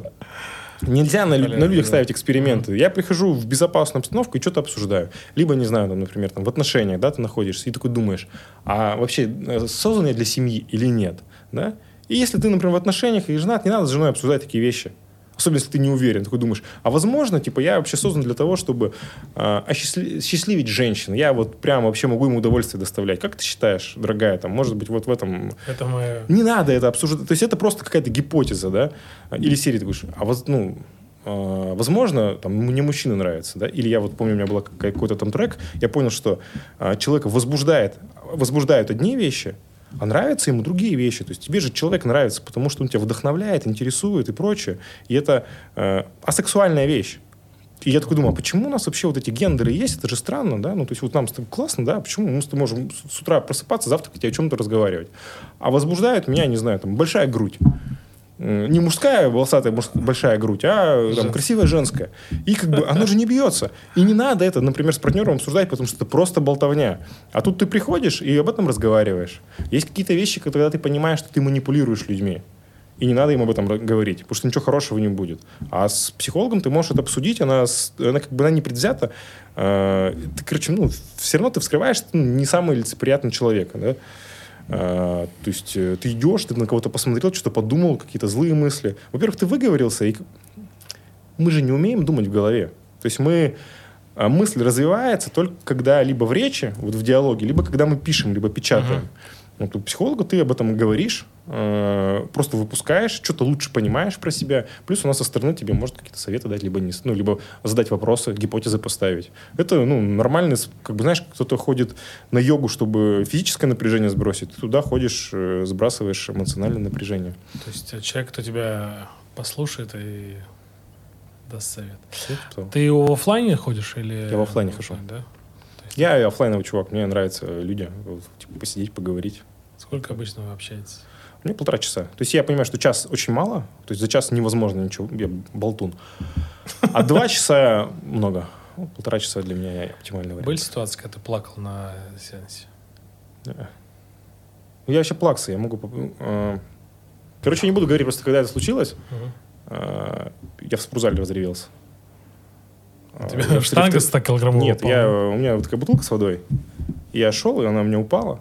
И ну, истерика случилась. Ко мне мужик вот такой огромный подошел, там четыре раза больше меня, он успокойся, говорит, все нормально. Ну, я, я- ну, просто бывает напряжение. Вот это я тут рассказываю, что у меня там все сбалансировано и классно. Но я не знаю почему, да. Я э, как бы вот на той неделе уехал подкаст записывать в Москву и не, и не пошел в четверг к психологу. Я не проговорил, не знаю, почему это произошло. Но вот перекрыло. Такое бывает. Ну, хорошо, что про это говоришь, и мне кажется, это все равно прикольно, когда ты про это проговариваешь. Э, Это, это тоже Мгм. как бы когнитивный процесс. Э, Ты третий человек, кому я говорю, и там я видел, у тебя 6 подписчиков в Ютубе, да, и нас Ну, теперь... уже нас, 35 нас было, теперь да. 10, нас теперь 40, кто об этом знает. Но когда Ну, я первый раз об этом... услышат, да. я- когда я первый об этом Мгм. рассказал, я понял, что если я об этом не скажу, то получается это тайна. А если это тайна, значит, это проблема. А если проблема, значит, что я реву, и у меня как бы какая-то... Я не хочу, чтобы у меня были проблемы. Ну, скажу, это, это так вот... Эть. Как бы тут Мгм. же... Интересный подход. Как себя продать? Ну, да, да, согласен. Хорошо, а что-то полезное ты для себя вынес из психологии?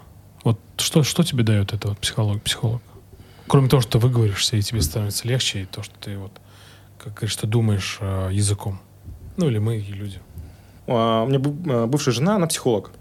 И мы ну, много разговаривали, э, у нас хорошее понимание, да, и э, хорошие отношения сохранились. И я не, учился психологии, да, но мне кажется, я... э, То есть популярная психология это вообще очень далеко от психологии вещь. Да, это из серии ну, каких-то типа примитивных вещей, там, не ругайте детей и прочее. У меня свое какое-то осознание, если знаешь, э, вот есть вот э, большое количество людей, которые если там по пирамиде Маслоу, которые просто выживают. Родители там, ну, мои, например, не знаю, там твои, вот когда ты просто занимаешься там простыми бытовыми вещами, что поесть, что попить, куда съездить, отдохнуть, и не, замор- не пытаешься осознать это все. Для чего ты это делаешь, почему ты с этими людьми это делаешь, почему вот так, почему у других То есть иначе. на автомате живешь? Да, на автомате живешь, и мне кажется, что им офигенно повезло. То есть у них, наверное, уровень счастья там, да, и стабильности, и окситоцинов выше, потому что они просто это не рефлексируют.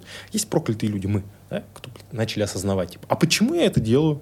А почему я так? А почему вот он так делает, а я так не делаю? А что этот человек от меня хочет? И вот ты начинаешь обо всем этом Это думать. чертова осознанность. Да, и проблема-то ведь не... То есть вот мы формулируем все это проблемами. Что он про меня думает, как мне лучше сделать, как здесь поступить, как получить повышение, денег заработать.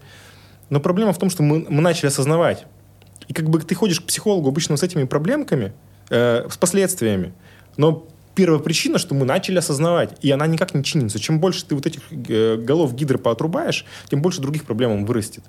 Но и когда я это осознал, мне грустно стало. То есть, то есть получается, что я все время буду находить себе проблемы, просто потому что я научился находить проблемы. Думаю, как это решить? Но мне кажется, что есть какой-то следующий уровень осознанности, когда ты э, там есть, ну, я из того, что вижу в практике, да, я вижу, то есть, во-первых, там понятный трек, когда ты на грани смерти оказываешься и понимаешь, что у тебя жизнь конечна, и, в общем-то, тебе задумываться, что там о тебе люди думают, либо как ты выглядишь, уже без разницы, и ты просто вот как раз возвращаешься туда и живешь более приземленно. Мгм. Либо вот религиозные какие-то практики, да, когда люди какой-то высший смысл осознают и меньше копаются в себе. То есть я надеюсь, что есть именно все-таки читерский какой-то способ перестать в себе копаться. Да, надо от себя отвалить. Да. Отвалить от себя, и все будет хорошо. Что ж, мы двигаемся к завершению, и я придумал такую э, у себя рубрику, у себя, я ее подсмотрел у наших ведущих блогеров, э, Блиц. А, да, там вопросов мы, я много не буду задавать, так, парочку. И, конечно же, короны в конце. Если была возможность сейчас исполнить любые твои три желания, какие бы это были желания? А Я бы хотел перепрошить мозг, чтобы лучше учить языки. То есть- Пошла фантастика, да? Да, ну тут у меня прям какой-то есть Ага. э, какая-то хрень с э, языками. Это вот что не нравится. И я бы хотел, э, чтобы появился интерфейс лучше, чем речь. Я считаю, что пр- проблема всего в том, что речь очень несовершенный инструмент передачи мысли. То есть я думаю что-то одно, говорю что-то второе, ты слышишь что-то третье, понимаешь что-то четвертое. Плохой интерфейс. Я с тобой, с тобой здесь отчасти согласен, потому что я сейчас читаю книгу «12 правил жизни» Питерсон, и там как раз э, написано э, вы, э, «высказывайтесь логичнее».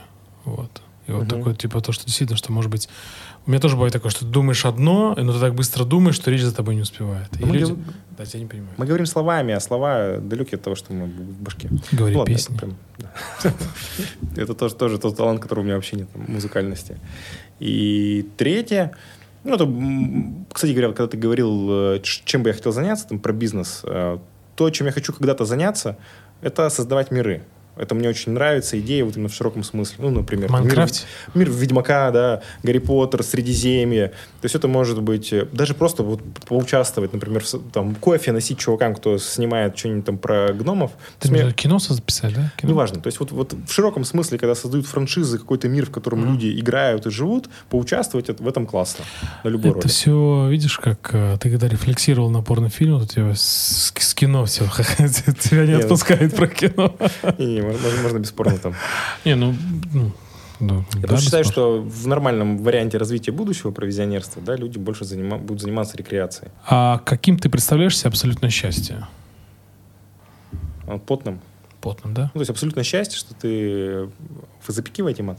Мы нет. Я просто сдерживаюсь весь выпуск, чтобы Мы не запикиваем. Но здесь я не могу просто по-другому сказать, когда ты вот, э, весь день занимался какой-то активностью, что прям заебался, и пришел домой, и ты такой, типа, какой же кайф. Типа, как я классно поработал, и как я классно сейчас буду отдыхать. И вот это вот э, именно пограничное состояние между классной работой, неважно, работа это была там на дорожке, в зале, там на, на стенде, не- неважно где, в офисе, и перед офигительным отдыхом, вот этот миг такая. Да, я понимаю, о чем ты говоришь, такая приятная усталость. Окей. И, пред- и предвкушение будущего. И, пред- и предвкушение будущих событий, будущего всего остального прекрасного. Какой бы ты себе совет дал а, в детстве?